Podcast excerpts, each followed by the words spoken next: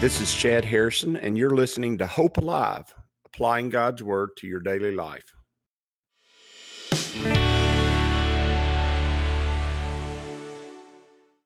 Hi, this is Chad Harrison, and I am the teaching pastor of Lake Community Church and have been serving as a pastor for 25 years. I'm also a practicing attorney. This podcast is designed to help you study God's Word and find God's will for your life. I pray in the name of Jesus right now that God would open up his word to you and allow you to see him and to know him and to know his will, that you might glorify him and that you might walk in faith and power each and every day, especially today, in Jesus' name.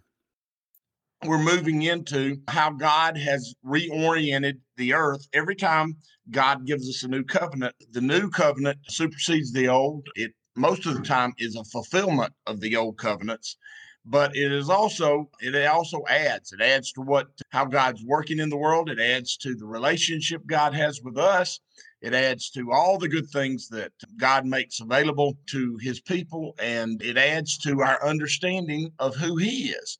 And uh, those things are important but also understanding how god works and how god moves. Genesis chapter 9 verse 1 says this so God blessed Noah and his sons and said to them, Be fruitful and multiply and fill the earth.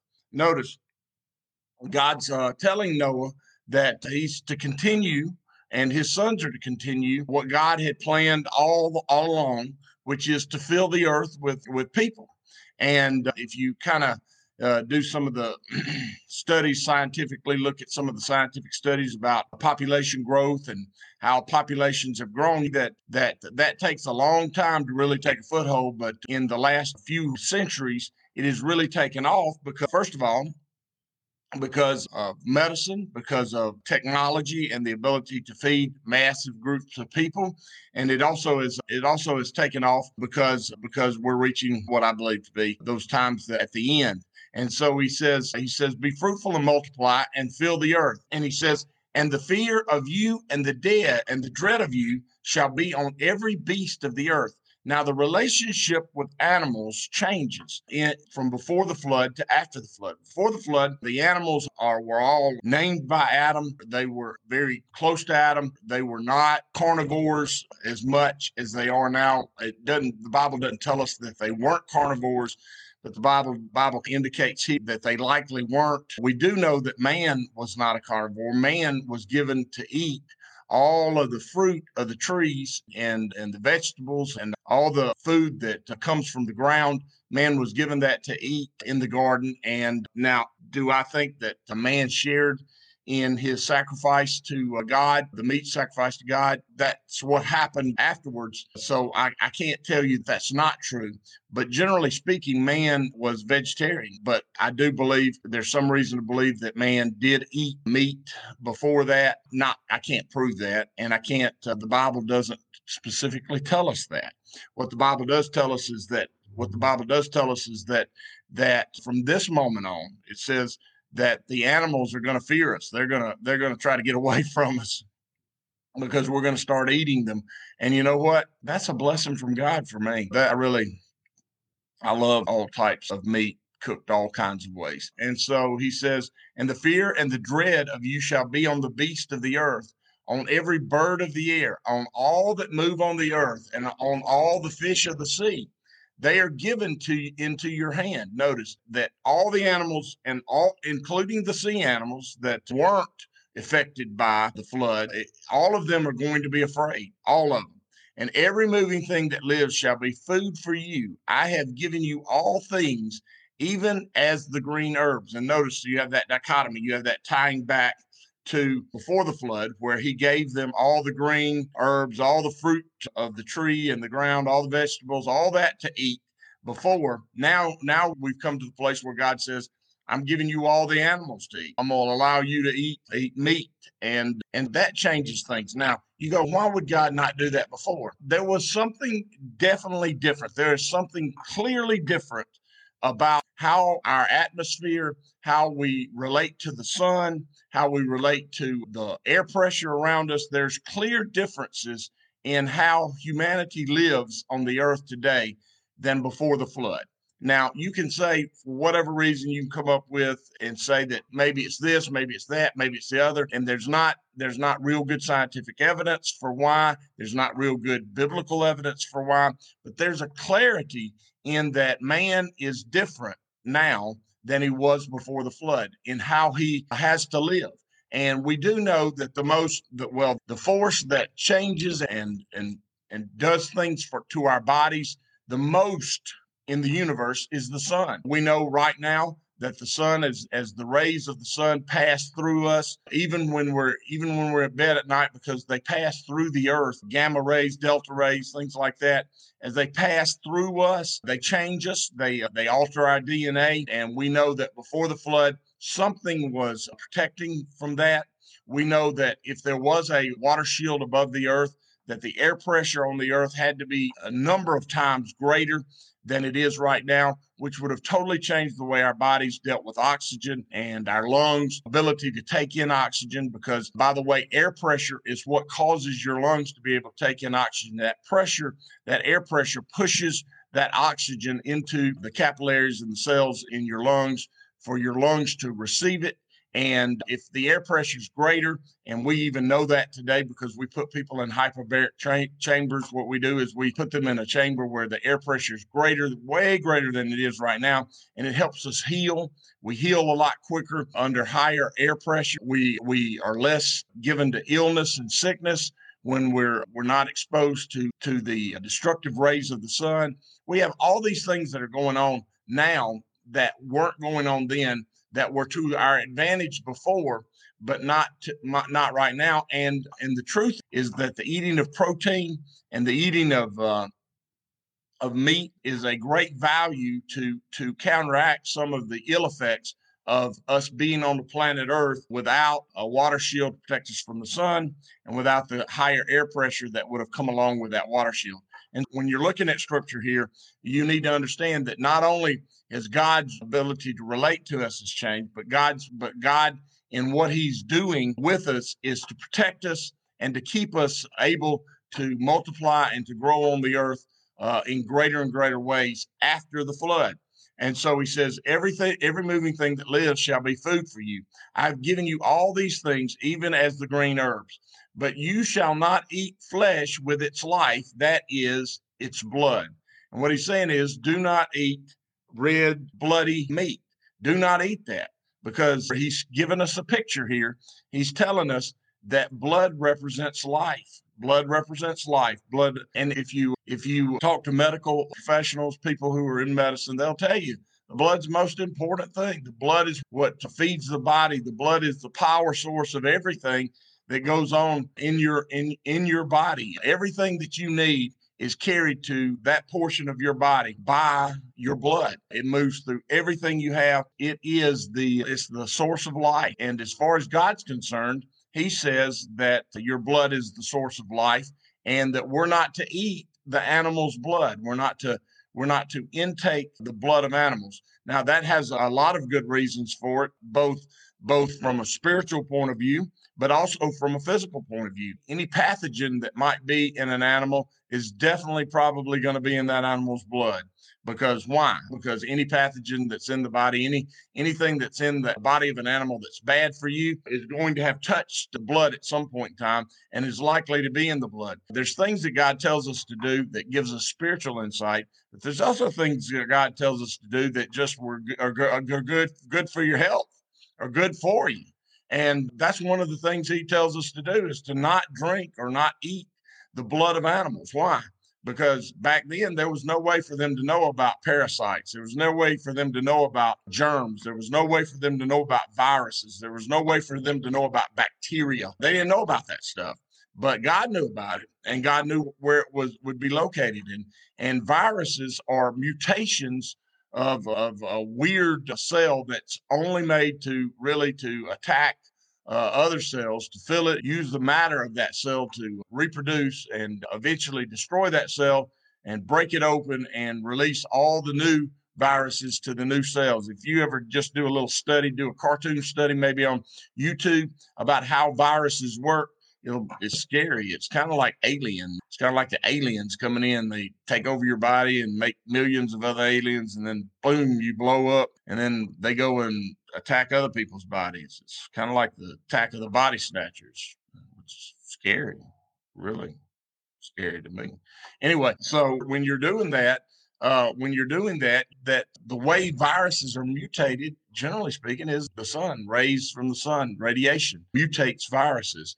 And then viruses have some natural ways that they mutate or make changes dealing with dealing with how they are dealing with the body that they're in and the physical uh, attacks that the body makes on viruses to destroy them. Of all the creatures on the earth, of all the things that we have in us and that we know about, the thing that we know for sure that we've seen mutate and we've seen a mutation which caused that to be better and stronger. The only thing that we've ever really seen mutate in a way where it became a whole different, a whole different species, a whole different animal, as it were, is viruses, which are not animals at all.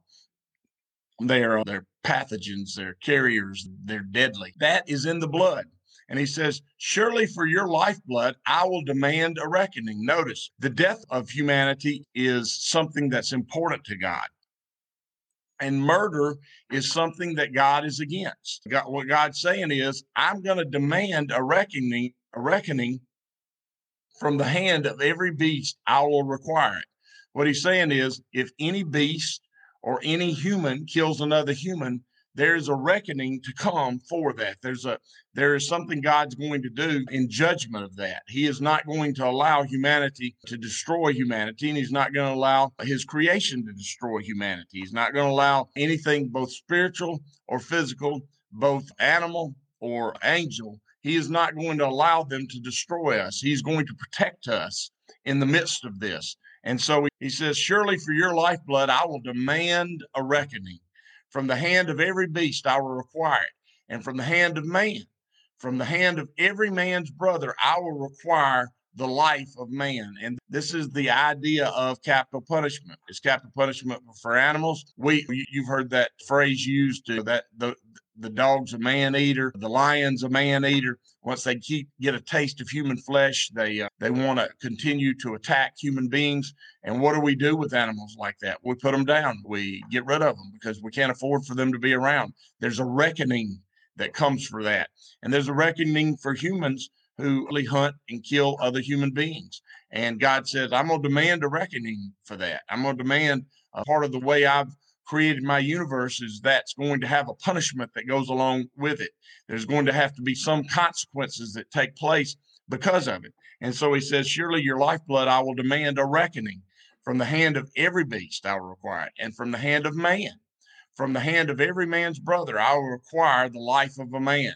What is he saying? He's saying it's life for life. It's going to cost something when when you uh, kill someone. And uh, that's capital punishment. For those of you who are anti capital punishment, I can understand that in the sense of I'm not anti capital punishment, but I won't punish, I want capital punishment to be a deterrence. And the way we do it right now, where somebody lives for 20 years and then they're killed, and really after 20 years, somebody's a whole new person, is not a efficient or is not a deterrence in our society for murder. It's not, and it's not ever been. But if it's done properly, I do believe it's a deterrence. If a capital punishment is dealt with properly, I do believe that it causes people to think about whether or not they want to kill someone else. And we don't do it right now. We don't do it in a way that ha- for capital punishment to have its full effect. And so others would say, then we don't need to do it at all. I would say, no, we need to do it right. But if we're not going to do it right, then we don't need to be doing it because it's worthless the way we're doing it right now. If you can live 25 years in a cell uh, somewhere, and then we're going to then we're going to take your life, and nobody even remembers what you did. Uh, that's just not it's just not efficient or effective way of deterring cap, turn capital blood punishment. Notice what God says: Whoever sheds man's blood, by man his blood shall be shed. For in the image of God, he made man. What he's saying is you retain some of his image. You retain some of his who he is. We were originally made in his image. We were made to be a representation of him, and you're not going to be allowed to kill or take the life of someone else and get away with it. There's going to be a cost to it. There wasn't a cost to Cain's killing of his brother in the sense of taking his life. There was a cost in that he suffered a curse and that he had to leave and not not live around the people he was living around anymore. But after today, after the flood, God says there's going to be a cost to this shedding of blood. I'm not going to allow that to take place in such a way that it's done with impunity. If you take your life is going to be taken from you. And as for you, be fruitful and multiply, bring forth abundantly in the earth and multiply in it. So what God said is the purpose for me doing this flood is to make is to purify humanity and make it such in such a way that we can grow and and fill the whole earth with human beings. And he says they're not going to allow what was going on before the flood, all this destruction, all this death, all this killing, all this destroying. We're not going to allow that to go on anymore. There's going to be law, there's going to be rules, there's going to be governmental organizations that to do that. And listen, governments for the purpose of ensuring that society lives lives properly and effectively under the laws under the natural laws that we know to be true. You can say we we don't I don't believe in God, so I don't believe in that stuff. Well, that, too bad. The, the natural law comes from God, and whether you like it or not, we understand that there's just some natural things that are right and wrong. It's, it's wrong to take uh, something that someone else's, which naturally means that people have the right to own property. We have the right to own property, and then we have the right to have that protected by the government so that you can't steal it from us. We have cities right now who are telling stores and stuff, you're just going to have to deal with people stealing up to a certain amount from you because we're not going to enforce the natural law that it's wrong to take from others. We're not going to force that. And let me tell you something those cities are going to suffer, they're already suffering. And they're going to suffer even greater and greater because they're not they're not enforcing what is naturally understood in the world as far as the law. That we understand that taking human life is wrong, taking someone else's life is wrong. And uh, government's made to enforce those laws. It's to protect other people's freedom and it's to enforce the laws that God has placed on our hearts and in his in his creation. It is wrong. It's wrong to take someone else's property. It's wrong to uh, take someone else's life. It's wrong to take someone else's freedom. And government's in the business of protecting our freedom. And that's why our founding fathers say we hold these truths to be self evident that all men are created equal and they're endowed, not created the same, but created equal. And they're endowed by their creator with certain unalienable rights. Among these are life. It's wrong to take someone's life uh, without due process of law. It's it, it, with life and liberty, freedom. It's wrong to take someone's freedom without due process of law. And uh, governments exist to protect that freedom, the freedom of humanity to to seek after his own will and seek after God's will in his life. And it's wrong to take away property. And, and the only reason they didn't say property rather than the pursuit of happiness is because they knew they were doing wrong because they were taking people's freedom away and making them slaves. And they couldn't say property because that would have caused a big old problem. But the truth is, we have a right to property and we have a right for others not to take what is ours and uh, understanding that that these principles that we're talking about all the time around us are principles that God put in place way back in the book of Genesis. They're right there for you to understand and to see. God said, "Listen, man is made to be free. Man is made to be free to seek me out." Man's made to be man's made to be safe and not not be fearful of losing his life to other human beings. And man's made to have and to store up and to make things for him and himself and for the benefit of others around him. And the work of his hand should have a reward to it. And that reward not should not be taken by others because they want it. And so understanding those just basic principles of natural law, the way God has made things to be on the earth, helps you understand the why we do what we do as a nation. It helps us understand why things work a certain way and why other things don't work at all and hope that you can see that also as we're going through this study of Genesis. You can begin to see the natural work of God in the universe around us and uh, that He made things a certain way. And when you deviate from the way He made things, you, you cause problems for yourself and you cause problems for those around you. And I pray that that you'll not only have your eyes open to who God is, but you'll have your eyes open to what God did. Who God is and what He does is important and what he's made this earth to be and what he's made the place that he's made us to live in is important. And knowing that uh, gives you purpose, it gives you meaning, it gives you strength, it gives you peace, and it gives you hope. And uh, that's always true when you know God. He gives you all those things, and He also gives you joy and He gives you purpose. And knowing God is is the best thing in the world to do is to know Him. And I hope you do know Him.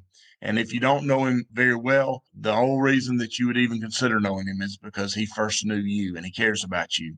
So uh, turn to him because he's already turned his ear toward you. He's turned his eyes toward you. He's looking at you. You turn toward him and you seek out his very best. And in him, you will find that. I hope you'll do. As you go today, I pray that the Lord will bless you and keep you, that he'll make his face to shine upon you, and that he will give you hope and peace today in Jesus' name.